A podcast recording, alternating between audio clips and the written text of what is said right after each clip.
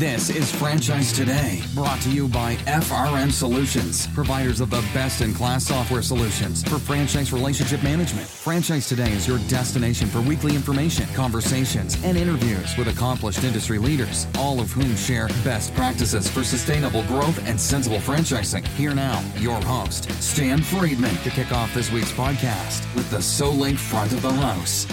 And this is Franchise Today for Wednesday, June 19th, 2019. I'm Stan Friedman, and I'm coming to you today from my home base in Marietta, Georgia, just a few miles northwest of the infamous FRM studios in the Buckhead neighborhood of Atlanta.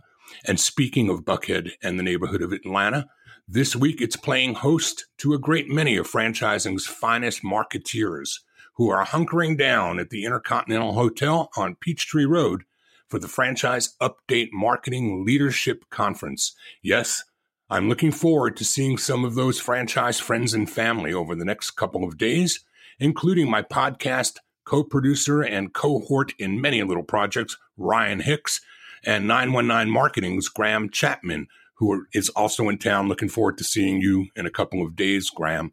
And in just a few minutes, I'll be joined by this week's guest, podcaster extraordinaire, the brilliant Fran man himself, Kit Vinson.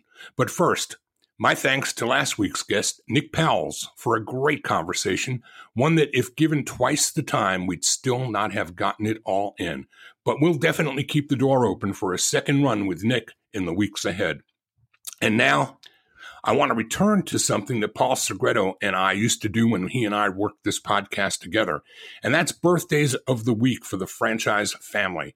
And there are a great many of them this week, which include my old friend from my Blimpie days, John Kramer. Happy birthday to you, John. I think this is 92, maybe 93 for you. Love John because he's older than me. Not that old, but he's older than me anyway. Happy birthday, too, to a young lady, Lash Lounge CEO and founder Anna Phillips. Vance Snow of Zaxby's fame, franchise lawyer extraordinaire Lee Plave, Riva Lisansky at Grow Business Media, Kevin Drudge at United Water Restoration, Jennifer Axelrod, an old friend of mine from up north in Canada, Abby Siegel Greenberg, Nate's wife, happy birthday to you. And ironically enough, in the same week, Nate's former old partner, Ron Feldman's wife, Karen, celebrating a birthday as well. My apologies to any of you that I may have missed, but happy birthday to all of you out there as well in the in the franchise today uh, friends and family column, and also today in the front of the house. This week, I found a great story out of Louisville, Kentucky that I wanted to share with you. It's about a gentleman named Todd Reynolds. And Todd went from delivering pizzas early in his career to running an entire pizza enterprise. You see, he doesn't just manage or own, a single location. No, this one time driver now owns and operates not one, not five, 11 Domino's restaurants and is actually, as I speak, working on number 12 right now. Reynolds started as a delivery driver and worked his way through college doing so. He never imagined in the early 80s that he'd be where he is today. In fact, I'll quote him when he says, My very first night as a driver, some 30 years ago, I went to the wrong driveway. A guy comes out on the porch. He's got a barking dog in one hand and a shotgun in the other. Well, Reynolds still delivers pizzas today, but he also works behind his counters. He makes pizzas, pizzas, he answers the phone. He's walked in all of the shoes that he asks his employees to, and that's one reason he says that his franchise has been selected as one of the best in the world for the fourth year in a row. He was recently awarded awarded the International Franchise Association's Gold Franny Award. The Gold Franny is an award given out each year to the top franchisees, Reynolds said, and it's given to the top 2% of Domino's restaurants in the world based on sales growth, customer service, cleanliness, employee morale, and community involvement. I think a good boss, he says, inspires people to go to the next level. And I'm going to inspire Domino's to include Mr. Reynolds in the best franchisee of the world competition. I mean, who better than this guy? Reynolds tries to inspire his employees to start their own restaurants as well. And Domino's owners have to be managers first, and not many managers are hired from within the company. Reynolds said 90% of Domino's franchise owners start as delivery drivers, according to the company. Quote, we're working on de- developing some of our people to become franchise owners themselves, people who started as drivers, Reynolds said. But Reynolds doesn't see other franchises as competition. Absolutely not, he says. I'm so happy for them too. It's really one of the highlights of my career. What a great mindset. What a great guy. And what a what a terrific piece for the front of the house. And of course, the front of the house is brought to you by our good friends at Solink. The front of the house is brought to you today by Solink, a company that provides amazing loss prevention technology for restaurants and retail. In fact, I describe what Solink does for loss prevention as the equivalent of what Apple and Android have done for cell phones. They've made these tools smarter. Whether you operate a single unit or a multi unit empire, or if you're the franchisor or an executive with unit level economics on your mind, you need to learn more about Solink. Once deployed, Solink's technology captures instances of exceptional behavior at all of your sites. Solink then records everything that goes on in the front and the back of the house, and utilizing its amazing technology, it creates reports that direct your attention to the very specific video clips it's captured, eliminating the need for you to review hours of tape to identify these situations. And what's best is that Solink does it all with existing point of sale and security equipment. That's right. There's no new hardware needed to put Solink to work for you. As always, find out more about them online at solink.com. That's www.solink.com.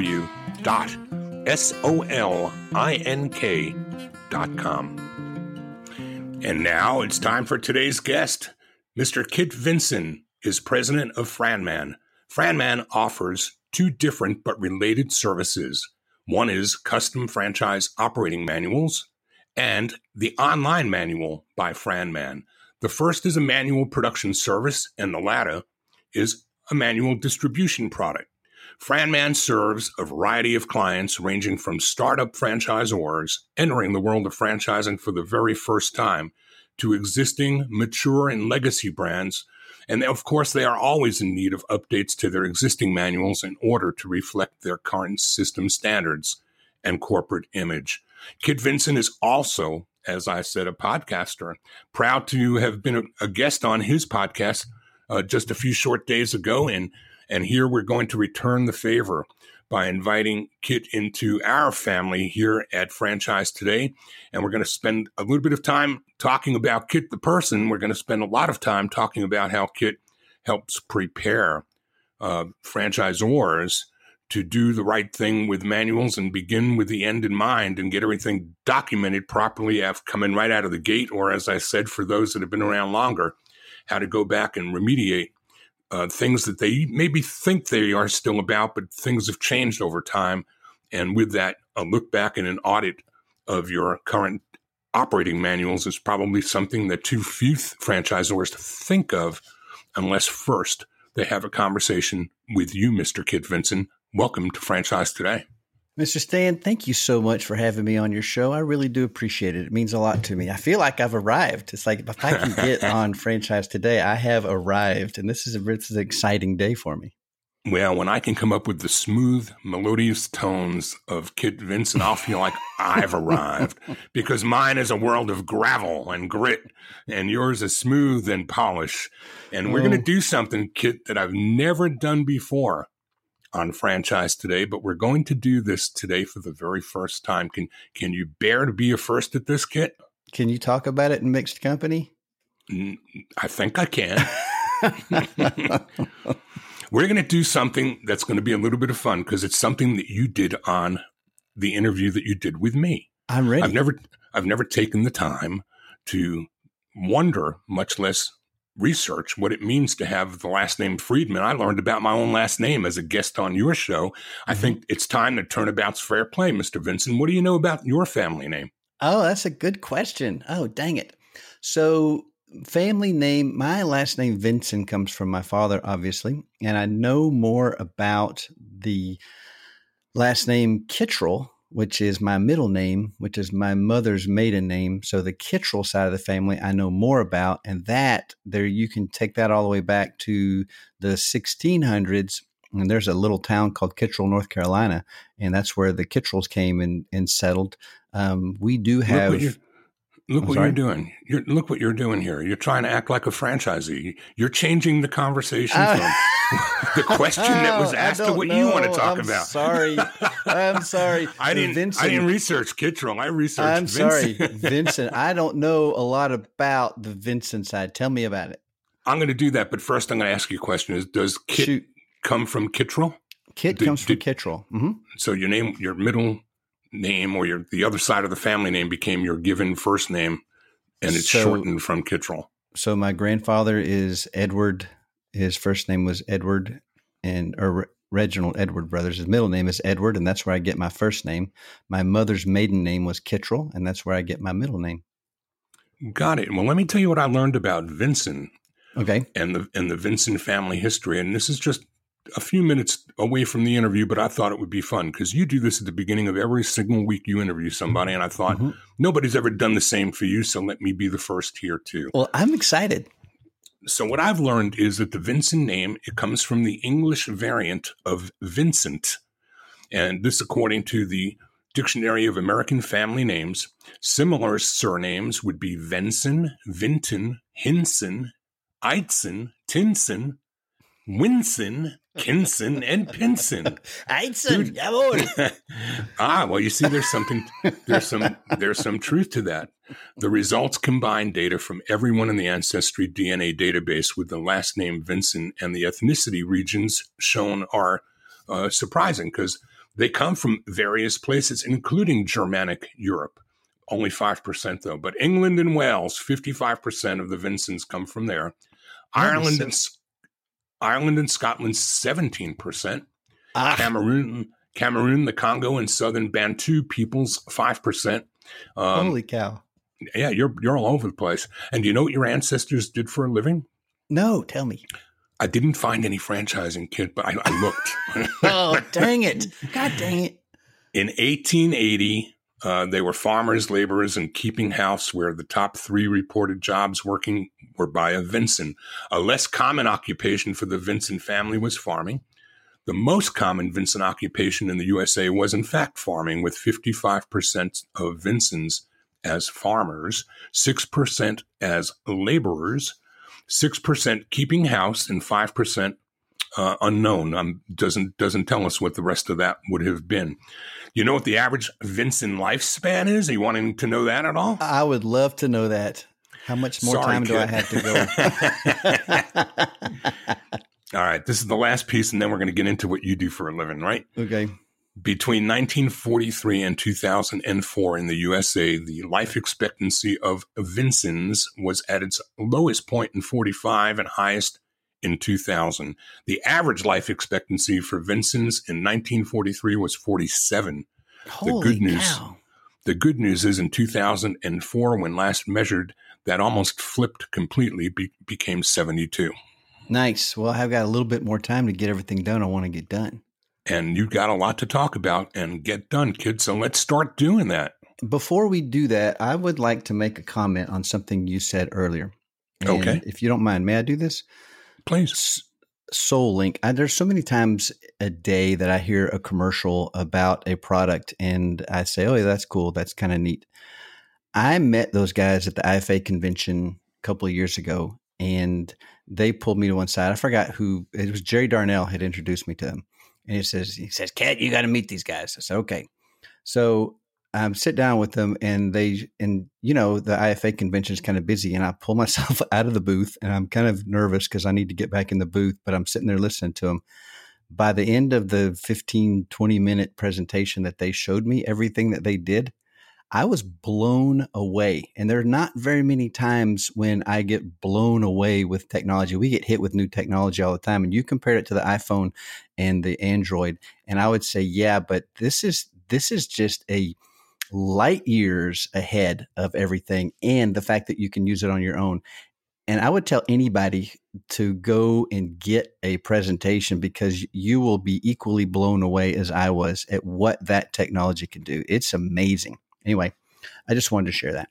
Well, that's that's really appreciated, and I'm sure they'll appreciate it too. Uh, you know, not everybody that I don't have as many sponsors on this program typically that might want to be here.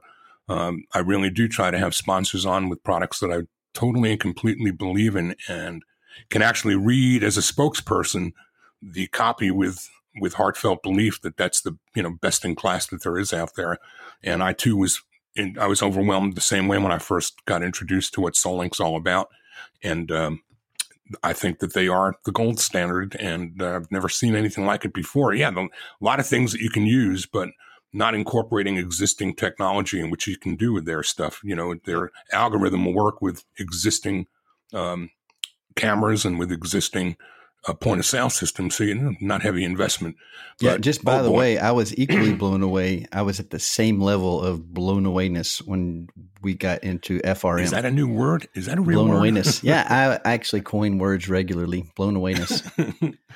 well, we appreciate that too. It was fun being interviewed by you, Kit, and uh, you know this is a different interview today, so we're going to move along in a different clip Let's because go. we're we're going to talk about a whole lot of things here today, and the first of those is that nobody ever really, unless they were born into a franchising family, nobody gets into franchising with purpose and with intent. And so I'm I'm going to ask you to rewind the tape and tell me and the audience how and when that occurred for you. What were you doing? Uh, when you had this inflection point where whatever that was intersected with franchising? Well, I'm going to tell you, and this is something we didn't talk about before. And I was in between careers. I had started life in one career and I wanted to change. I wanted to get out of that career. And was that industry was really hard to get out of. And so in the meantime, I had taken a job with a radio station. And I forgot to tell you, and we we were talking about your radio history. I have a little bit of radio history too. And so I was in radio sales and I was just trying to make ends meet in between careers, doing interviews here and there. And I was, I would run across, I think you were in some, you did some radio sales too, right? Advertising oh, yeah. sales. Yeah. so that's the toughest gig out there. And so you'd run, I'd run across all these businesses all the time because you'd go be out calling on everybody and you'd say, Oh, this is really neat. And my brother is a franchise attorney. And so I would regularly call him up and go, Hey, Rob, you need to talk to this company. These guys have a really cool concept and they need to franchise. And so I call, I had called him on one of these occasions and said, You need to talk to these guys. And I said, By the way, what are you doing? And he says, "Well, I'm just I'm trying to find uh, somebody to send my client to. I have a client that needs a manual, and I'm trying to send him out to do a manual." Well, I had worked for a couple of startups in the past, and I had written the operating manuals for those companies. And so I said, "Rob, why don't why don't you do that yourself?" He goes, "I just don't have the bandwidth. I've got all these clients, and I don't have the bandwidth to sit around and write a manual." I said, "What are manuals going for these days?" This is back in 2005. He goes, "Oh, around between twenty and twenty five thousand dollars." I said, "Holy moly!" That's a lot of money. I said, You can't find anyone to write the darn manual? I said, We can fix that in a lickety split. So he said, You want to? I said, Yeah, let's do it. So we spent, I don't know, about two months, three months, just kind of fiddling around with a with an with an outline, kind of piecing it together. And we said, Okay, we'll keep our jobs and then as soon as we get a client, as soon as you get a client that needs a manual, let me know and then we'll we'll present it to them. And we that came, you know, a couple months later and we got our first client and went up there and stumbled through it and made our way through it and wrote a great manual for them. And then it wasn't a couple of weeks later, we got our second client. And then about a few weeks later, we got our third and fourth back to back. And I quit my job and we've been at, I've been doing Fran Man ever since. And the job you quit was a radio job? And it was a radio it was, sales? It was, the, yeah, it was kind of an in between. It was a radio Jack FM in Dallas, Texas. and how long were you doing that? Oh, I don't know. Not quite a year. But it was that's that's a tough gig, man. I don't never want to do that again. Those guys who do it, I have a lot of respect for them. It's how I got into franchising. So mm-hmm. you and I will talk about that at, at a later date, and well, that that'll be over a glass of dripping springs, right? there is more than just a misspent youth that we have in common. it's kind of scary. I mean, I, I know anybody anybody who listens to the interview you did with me is going to learn that not only was I trouble as a kid, you know, mm-hmm. but you related to everything I shared. so yeah. I wish I wish my folks were still here so I could play that interview and say, see, it wasn't just me. It's, you still got that luxury. I don't have that anymore. oh, that's a great that's a great line. So, right. Kit, th- 13 years ago or so, then is when all of this started for you. Mm-hmm. Is that about right? Yeah, about 14 years we're working on. Do you, on do you remember who your first client was? I do. It was called Pass Your Plate and it was a little company out of Tulsa, Oklahoma, and and they were pretty. It, it, was almost a local drive, so it was about three hour drive up. So I was able to take a day off of work and two days off of work, and I went up there and with my laptop, and I was recording all this all of the sessions on my laptop. Now i we're way advanced now, but. Mm, I remember that. So Pass Your Plate was a little company. They're no longer in business. They didn't make it past the the Great Recession, but uh, you would go and prepare all your meals for the for the whole week, and they would have stations set up for every meal. And so you would go and over to the over to the lasagna station and prepare your lasagna, and they would have all the ingredients laid out and the instructions, and then they they they would have a little sticker you put on top with the heating instructions. You take it home, and put it on your freezer, and then when the day came, you'd pull it out and cook the meal for the night, and you wouldn't have to spend all those hours prepping food. How cool is that? And so your brother was a franchise lawyer. And how long did you even have any knowledge of what he did for a living? How acquainted were you with his occupation? So he was and still is a franchise attorney. Right. And but at that point in time, yeah. you knew nothing of, you had no day to day nexus to franchising other than your brother, right? I didn't. Uh, you know, I you know you worked. I worked for Pizza Inn as a as making pizzas and a couple of jobs for other companies that were franchises, but no, no really, no real knowledge of franchising.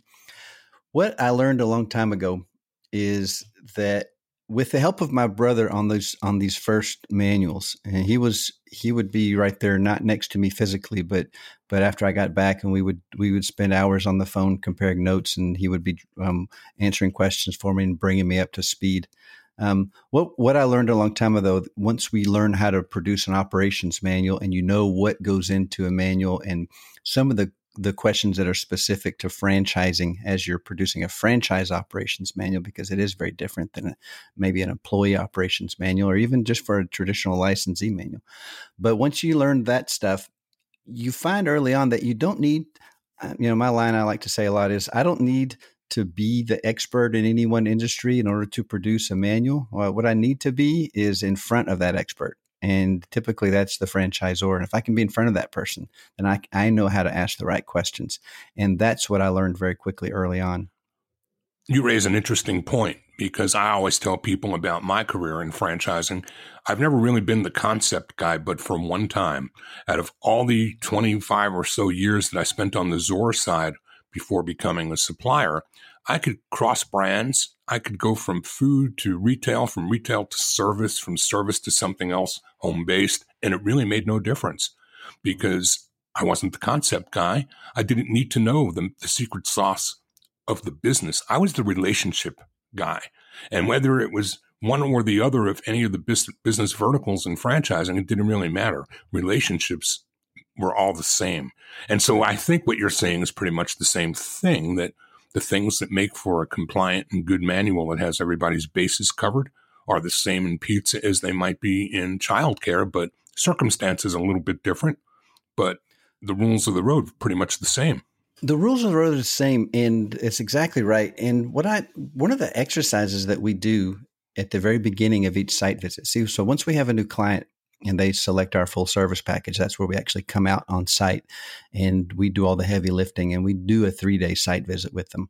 The very first thing I do with every single client is I pull out this document and I call it the functions of an operations manual. And there are four main functions. And if they've got a whiteboard, I stand up and I say, okay, everybody tell me what you think the function of an operations manual is and and everybody will will everybody's got something. It's training it's this it's that and the other and everybody they always miss one or two but the reality is if if as long as we all know what the functions of that document are then we can figure out what goes in it. And it doesn't matter what industry uh, the the types of content is going to be the same that goes in the operations manual. So when you look at that first function is the it's the master document for your system standards So a franchise agreement will will make a lot of references, 30 or so references to the operations manual as the system standards or the location of the system standards. If you didn't do that, then your franchise agreement would be 400 pages and you would have to update your franchise agreement every time and you just can't do that. So there's going to be a master document for those system standards, and that's the operations manual. But that's not all a typical operations manual is. You've got the second function would be like it's a training document. And most franchisors, when they start off, use the operations manual as their master training document. And so they'll, and if you have a really well written operations manual, you can literally go through the darn thing page by page and get the all the information across that a franchisee needs to know, except for the hands on stuff. You every if it's well written and if it's thorough, you've got all the information there. You can just literally just flip right through it and hit every single topic.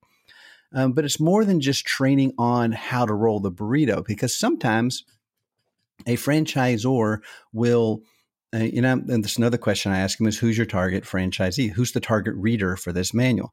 And some of them will say, well, we're only going to look for multi-unit operators or multi-concept operators.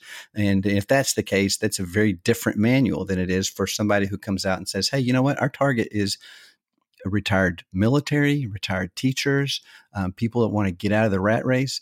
And that that's a very different manual. And so when we talk about the main, it's a training document where we also include content in a manual that would be training these people, getting them up to speed on being in business. How many, how many teachers, uh, retired teachers or teachers period, have ever hired somebody? Who knows what that pro- what that's like? How many teachers have ever opened up a business bank account? Who knows the process? How many of them know what they need to bring to the bank to save them five trips? We can put the content like that in an operations manual. And again, that's not a system standard, that's more of a training piece. It's also the one of the few tools that a franchisee a franchisor has to protect their brand. Um, the you know when when you and if I'm getting off on a tangent, let me know. We pull me back. Is this no, you're good. You're, you're doing great. Keep going then. So when a franchisor grants a franchise for the first time, they're in effect they're handing this valuable brand over to somebody else. They're giving their brand to somebody else to care for. And and if they're not careful, and if they don't have their ducks in a row, if they don't have all their system standards lined out and the rules of a, of the road, well, they most people have even though you vet them and you we all drink the same Kool-Aid and we're all super excited about it on day 1 we all look like we're running a parallel path as for the vision everybody's vision of the of the direction of the company. But if you think about a really acute angle at the very very tip of it you look you're both at the same point but as you move across that angle, franchisor, say being on the bottom line, the baseline, the franchisee on that angled line that keeps slowly goes up. As time passes, one year, five years, eight years, th- their vision for the direction of the company is a lot different than it was on day one. And it's a lot different than yours is as a franchisor. And so you don't have a whole lot of tools that to pull them back down. Your franchise agreement is really high level thou shalt and thou shalt not, but it it relies on the operations manual for all of the other elements that pull that franchisee back down to the franchisor's vision for the direction of the company. So we're so, like, are we up to number three or number four? I that's to- three, and the fourth one is just a sales document. And you know, uh, you know Bob Gappa, and he's he is a mentor of mine, and I learned his philosophy on you don't sell a franchise just like you don't sell a driver's license. And but I don't like to use the word sales, but there is a sale that takes place, and that is not when you grant a franchise. That's not a sale. The sale takes place when you are trying to convince somebody that your franchise system is right for them and you're trying to show them the value of your system over all the other systems. And that's where the actual sale t- takes place. And if I'm talking to somebody, I'm going to ask them to give up quarter of a million dollars after you talk about um, brick and mortar and and and franchise fee and if and uh, FF and E. You know, if I if we're talking about them dropping quarter of million dollars or or two hundred thousand dollars or whatever whatever it is, I want to show them every chance I get that we've got an organized system we've got a system in place, a mechanism in place that will that will help guide them through this process. And if you can show them that manual and it looks solid and it's professional, it's a world-class manual, that's not going to be the sales tool, that'll be a sales tool in your bag. Does that make sense?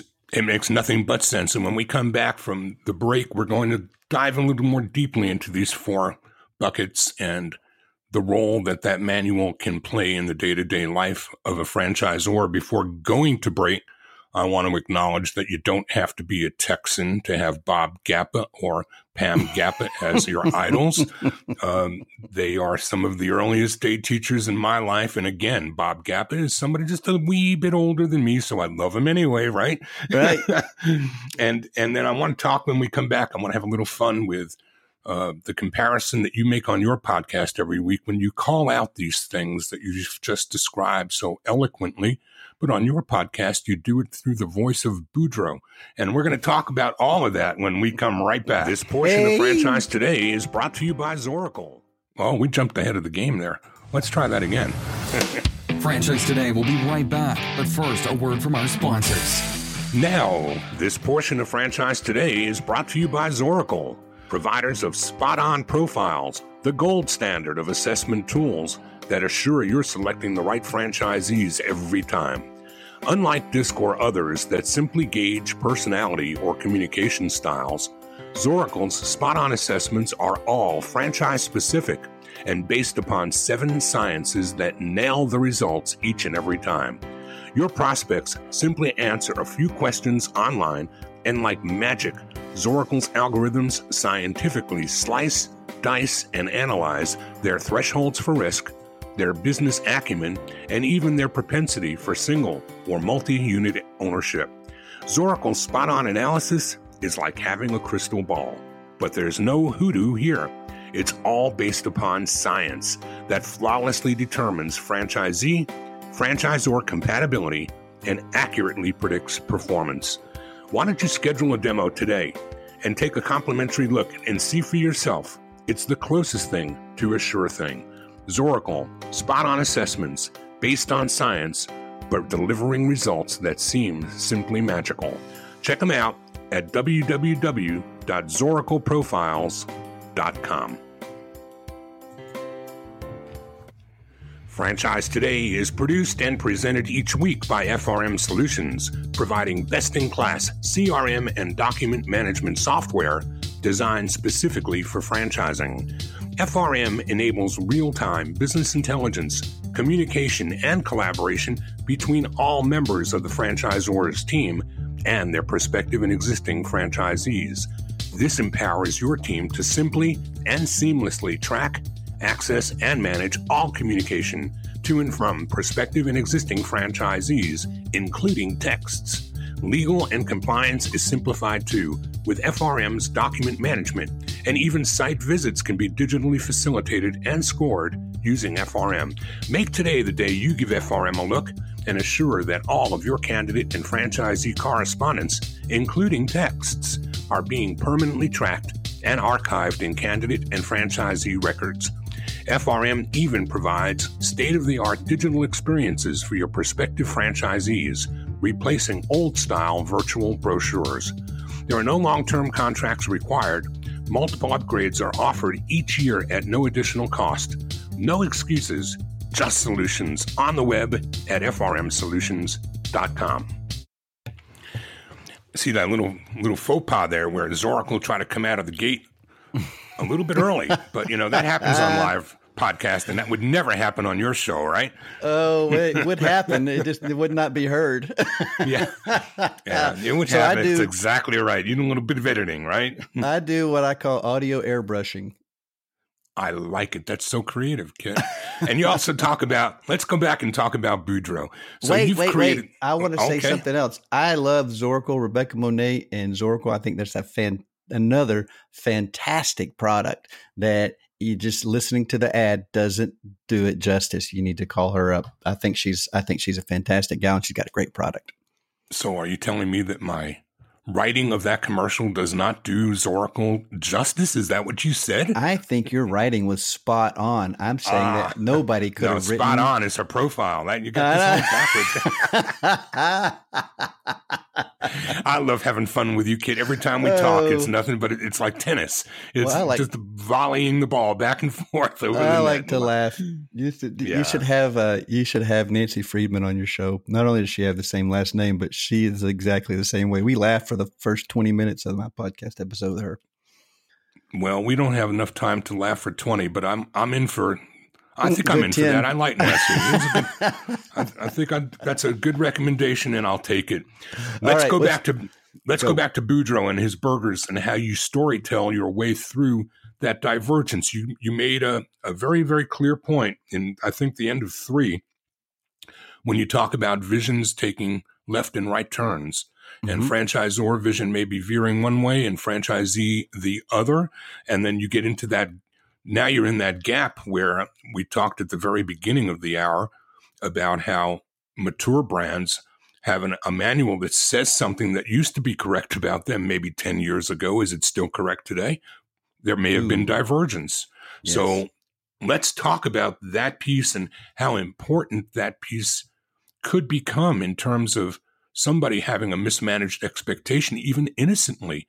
They looked at they looked at documents that were provided for disclosure. They looked at maybe chapters or portions of the ops manual, and it says that you're this. And then they get into training and find out this is really that. Boy, well, this is a big that, problem. Yeah, this yeah. is a really big problem. And more so a big problem if you're still using a paper manual. And I've told people this from day one. This is from 2005. A printout of your operations manual is a snapshot of your operating system. It's a photograph of your operating system, and it will never change until you change it. And even after you change your operating system, even after you change your system standards, just for just for kicks, in case someone doesn't know what a system standard is, it's like the rules that a franchisee has to play to play by if they want to be a member of the club. So if the club is Boudreaux's Burgers, you want to be a member of our Boudreaux's Burgers Club, you can. We'd love to have you. You have to follow our rules. Here they are. Those are called system standards in franchising. So you write an operations manual and you print it out and put it in a nice three ring binder. And there are still people that do that. And there's nothing, well, there is something wrong with it because technology, but it's not the end of the world if you do that. But the problem is, is that as soon as you make a change, that manual is out of date and it's still floating around out there. So it's a really big problem what you're talking about. And and if you're doing if you're on top of your system if you're on top of your system like you should be, there would be it would not be uncommon for you to make changes to your operating system on a weekly basis. And things come up all the time. And we need to update this. We need to update that. We got a new a new dressing. We got a new this and a new that. And you've got typically what happens is it goes into a folder and the dog-eared folder. Oh yeah, let's add, update the manual. Let's do it whenever we update the manual. And and because people are used to that mindset of it's a paper manual, and that's exactly why I'm going to give a little shameless plug here to the online manual by FranMan because that addresses that problem where you have now you have like a web-based operations manual that is like a Wikipedia site, and that that's mm-hmm. the only access to the manual. So the so now everyone is no longer looking at their own copy of the manual. They're looking at the franchisor's copy of the manual. And every time we make a change, it gets changed instantly. And there are no um, old versions floating around out there. There, there is only the one version. I cannot contemplate, Kit, how uh, maybe in the 80s or even in the 90s, right up to maybe the turn of the century, but since then, with the speed at which technology has advanced, the speed with which social media has expanded, it's just grown and, and changes almost by the minute, much less the day. How can a system standard be properly articulated and clearly defined when things like Instagram or Facebook change something in their world? It changes things in the franchisor's world which changes things in the operator's world in articulating and communicating how sure. you can how you can communicate about the brand standard to a consumer or what you can and cannot do I all but think it's impossible for paper manuals to be the guiding lights anymore. Oh, I totally agree with you. I just don't want someone if they have a paper manual to feel bad. So I was trying to, I was trying to soften that blow a little bit. But I, I cannot imagine anyone using a paper manual these days. However, there are people out there doing it and they're managing it. See, here's the problem. I'm going to update the operations manual. I have a 300 page manual, and each chapter has, let's say, 25 pages.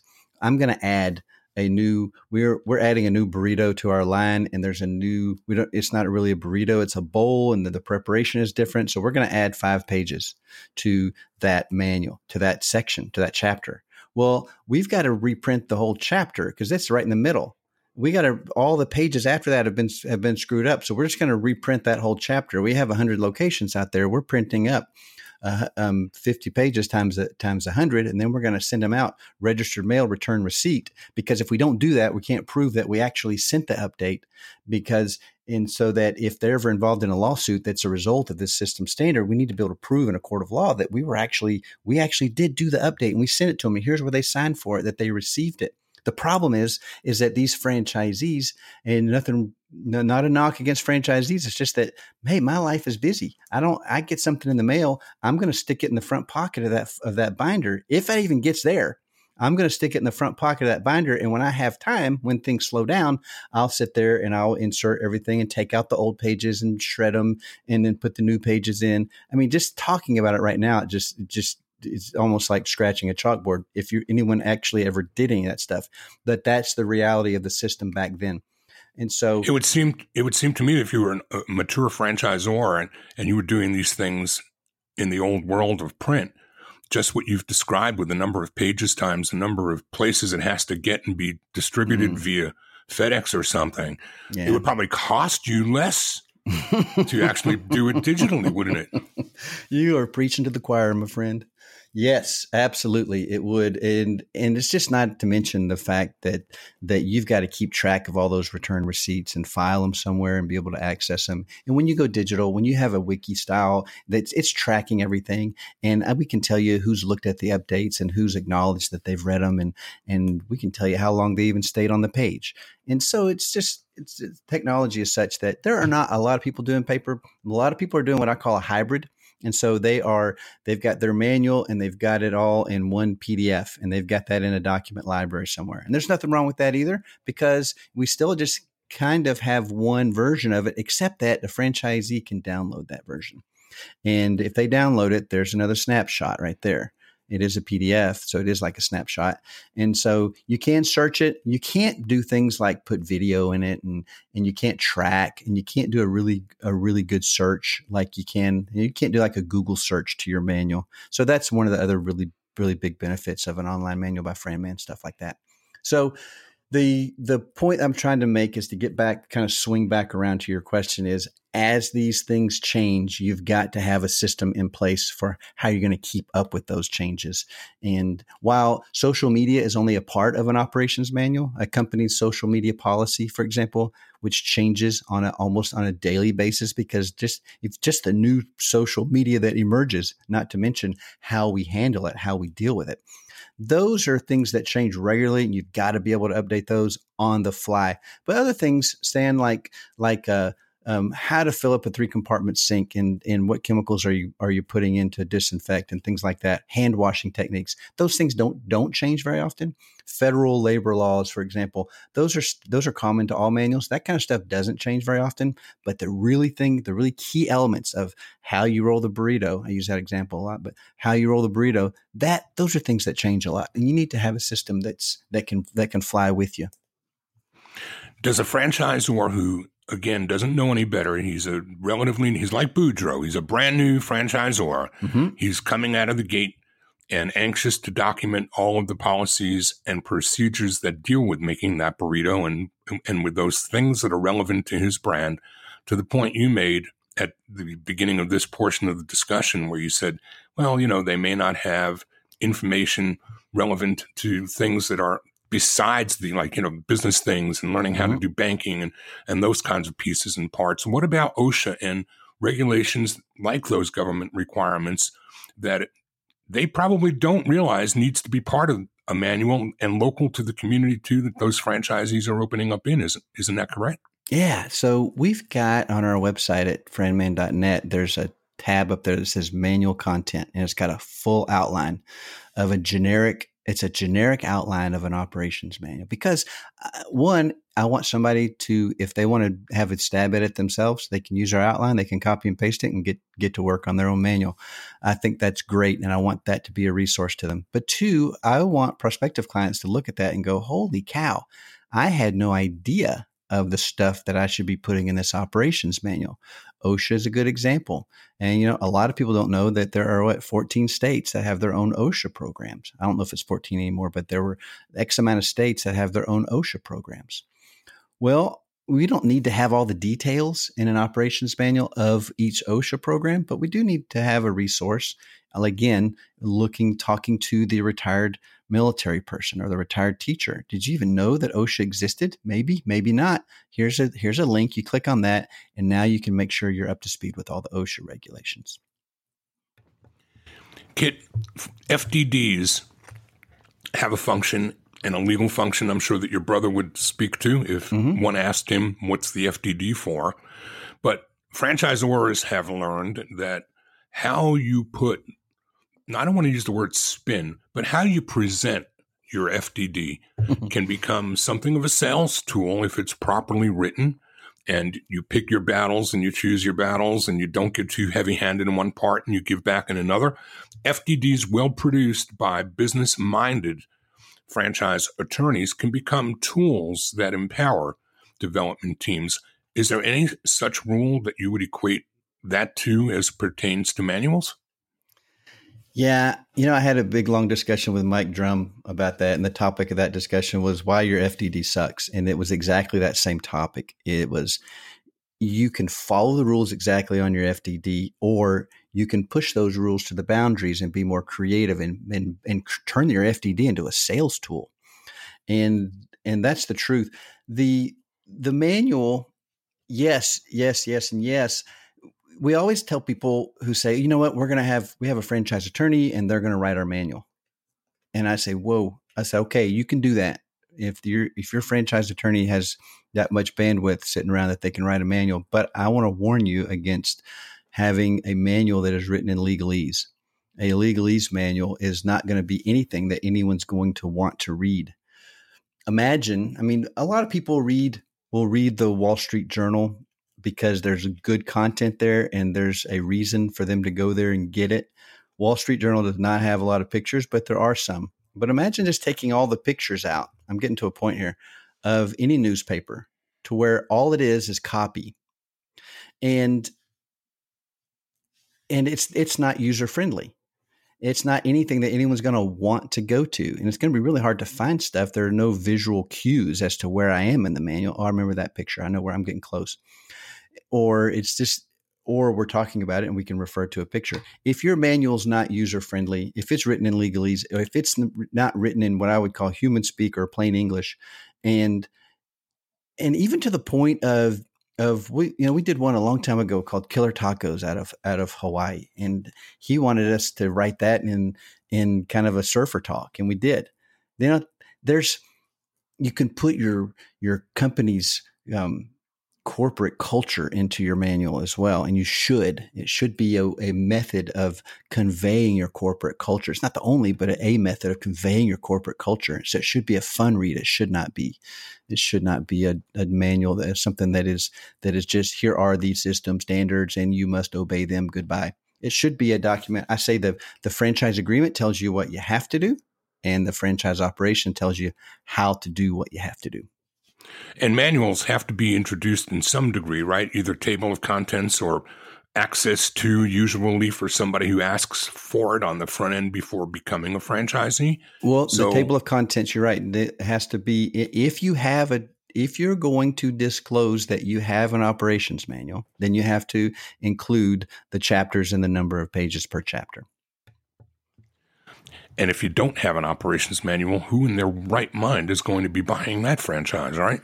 Well, you know what? I yes, I happen to agree with that, and but I have to be careful because I this is my world, and it's just like the you know if you're a if you're a chiropractor, you're going to think everybody needs an adjustment. And Hmm. and so I have to be careful that I don't think everyone needs a manual just because that's what I do for a living. But it's that example I gave you earlier. I'm going to ask somebody to part with a lot of or commit to parting with a lot of money. And if I'm looking at, you know, the beauty of it of the FDD of that disclosure document is that I can look at two different companies in two different industries. I can look at I can compare now apples and oranges because I have this disclosure document with the exact same number of items and every item talks about the same thing and now I can compare apples and oranges and to see if I want an apple or an orange. Well, the um, if I'm looking at two companies and one of them has a really well defined operations manual, again, that mechanism in place that's going to support me as a new franchisee, and one doesn't, well, it just it tells me what level of organization they have in their system. And that was precisely my point because nobody looks at just one brand at a time. They're looking at two or three and maybe more. And so if they see tools like yours in place and they're looking at brand X and Y that don't have those things in place, I would proffer that an ops manual is becoming part of a sales tool and is assisting in making a decision. On the other side, I want to ask you this question. All too often, we hear about the place where a franchisee who's not happy is going to go to try to pierce the relationship and maybe find his way out. And that's typically on disclosure in the FDD side. Um, I do know, though, that, and I'm going to ask you to, to either clarify what I think is correct or not, that all too often that same franchisee who's looking maybe to battle his way out by saying he wasn't properly disclosed um, might have the judge wondering why he's not downloaded the last 16 versions of the ops manual that were made available to him. And yet there he stands in front of a judge trying to say it was the franchisor who wasn't responsible. Have you ever seen that, Kit? No, we haven't seen that exactly, but there is something related to that. Now, the online manual by FranMan is nothing that you download. You don't download Wiki, Wikipedia; you just access it. But but we can track where they've been, etc. So it's not so much of a proving that that they were disclosed as much as it is this. I have we put in our operations manual six uh, two years ago that we were removing peanuts from all of our products. And from there's no longer a Boudreaux's burger that has a peanut in it, and we don't Mhm. even cut peanuts. We don't even use peanuts in our kitchen anymore because some people will suffer from anaphylactic shock, and we just we don't want to get away from that.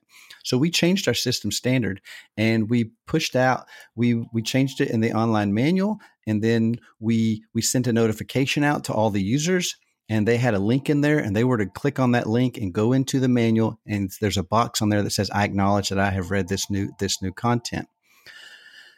And two years later a franchisee gets sued because they didn't have any notification up that they were selling but that Boudreaux's burgers had peanuts in it and their Boudreaux's burgers not supposed to have peanuts in it but this guy was selling Boudreaux's burgers with peanuts and that was the old recipe and they get sued and of course, the attorney on their on the opposing side is looking for the deepest pocket, so they pull the franchisor in there. Mm-hmm. And so, one of the cool things about the online manual by FranMan that is usually you don't see, except in just exceptional um, franchisors, is versioning or revisions, maintaining revisions. We back up that manual every single night. And a franchisor client of ours can say, I need to see what our manual looked like on January the 15th, 2015, as long as they were a client of ours then. We can pull up that exact version of the manual. Then they say, I need um, Kit in Butte, Montana, um, who is our Bubba's Burgers franchisee there. I need to know when he read that and did he, and when he acknowledged it, because we track all that too, and we can tell you exactly. Now, now you're walking into court and you are no longer having to defend a system. The system mm-hmm. is now defending you. And that's a very different feeling. That's a very, you know exactly what I'm talking yeah, about because you absolutely. have a system exactly the same thing. And so now you're walking in with these with these weapons, and you go, Your Honor, we don't even need to be here. Um, if you don't mind, here's here's what we have. Here's where we told him not to put peanuts in it. He did it. It's not ours. We're okay, may we please leave? And um, you Yeah. know, you know the rest of the story. Absolutely. Kit, we are coming dangerously close to the end of the hour. Oh, man, um, I've got so much more to talk about. I know, but that's why I'm going to ask you a question that gives you the opportunity to pick and choose and prioritize what the next thing is if it's almost the last thing you can talk about. I always ask my guests at about this point if there's anything I haven't asked them yet that they wish I did. Oh my gosh. I didn't know that question was coming. Well, we talked about the the value or the functions of a manual. We talked about the online manual. We didn't really talk about the at FranMan. If we're going to allow me to do a plug, another plug of the company, is that you don't have to have a bazillion dollars to have a manual written. We have three different packages of operating manuals at FranMan, and we have everything that starts at a that starts at a manual template and works all the way up to the full service package and so you can you can have a professionally produced world class operations manual without breaking the bank if you're if you're starting up on a bootstrap. And that's pretty charitable, I have to say, that you actually put a template up there to help teach people how to do some things for themselves until it's time to have professional yeah, assistants like yeah, yours get into the game with them. It's a 200 page manual template and we do a lot of customization. You know we charge more for our template than anyone else does out there in the market. I don't i don't have any problem saying that because one you're getting a manual that's produced by a manual production company not by some company that's just looking to sell if you get looking for mailbox money. Two is uh, we're going to take that, we're going to take your logo and put it on every page. We're going to take, we're going to color coordinate. We're going to do all the heavy lifting on the formatting and color coordinate all your sections, chapter sections, and subsections to your logo. We're going to put your company name and information throughout. We're going to ask you what you call your your locations. Are they cafes? Are they offices? Are they units, locations, etc.? What do you call your customers? Are they clients? Are they patrons? Uh, what do you are they guests? What do you call your your employees? Your are they team members? Are they employees, etc.? And we're going to change all that. And we're also going to pull out stuff that's this doesn't even apply to your industry. For example, Boudreaux's Burgers doesn't need to know that uh, any kind of about how to manage a warehouse and how to keep your tools clean and all that stuff. But he does need the hand washing techniques and all that stuff. So we're going to leave all that stuff in there, kick out all the stuff so he didn't waste his time. And then we're going to throw in three hours of support so that when Boudreaux gets stuck, he calls us up and goes, Hey, I'm stuck here. And we get him up and running fast in a heartbeat so he can get back on the road to editing or, or customizing his manual template. So, so if it, I was, go ahead. No, so there's just a ton that goes into it. It's not just a manual template, it's a manual template plus a great deal of service on top of that. So if I were ever going to open a manual company based on what I just heard, I would name it nomenclature, but that would be me. I love that word. Most people don't use it. We got a minute left. I can't let you get away without telling the audience how to get back in touch with you, learn more about manuals, how to find your podcast, and how to get hold of you directly. Oh, fantastic. So, uh, reaching Kit Vinson, you can go to franman.net, www.franman.net. My email address is kit.vinson, V I N S O N, at franman.net. I'll say franman and then nothing but net and then you can go to we have a we have a Facebook page, we have LinkedIn uh, under Kit Vinson, and the podcast is called the Franchise Manual Podcast, and um, that's a a uh, probably a monthly or not even that often where we put out episodes to teach franchisors. Uh, mostly startup franchisors how to do what they've most likely backed into and don't know anything about. And they can link to that right off of your webpage. Is that correct? We actually have a tab up there and they can actually click on listen to it on the website or they can use whatever software they use to download their favorite apps. They can look, do a search for the franchise manual and they will find it. Kit, I can't thank you enough for the hour. I can't believe how quickly it blew by. I know. But a lot of a lot of great nuggets that you've shared, and the audience and I both appreciate you being here with me today. Well, I really appreciate being on the show. Like I say, I really feel like I've made it. Well, you've made it all right on this interview because if it were up to me without you, where would we be, Kit? So yeah, you did make it. I have arrived. That's what I meant. Thank you so much, Kit, for being here. And I'm Stan Friedman wishing you all the very best in all things franchising until we get together here one week from now, next Wednesday at noon Eastern. And until then, if you want to find us online, like Kit's podcast, you can go any place virtually where podcasts are available and just look for franchise today. You can even go to Alexa and say, Alexa, play the next or latest version of Franchise Today, and she will find it for you as well. And you'll be listening to Kit all over again. See you next week. I'm Stan Friedman. And until then, adios.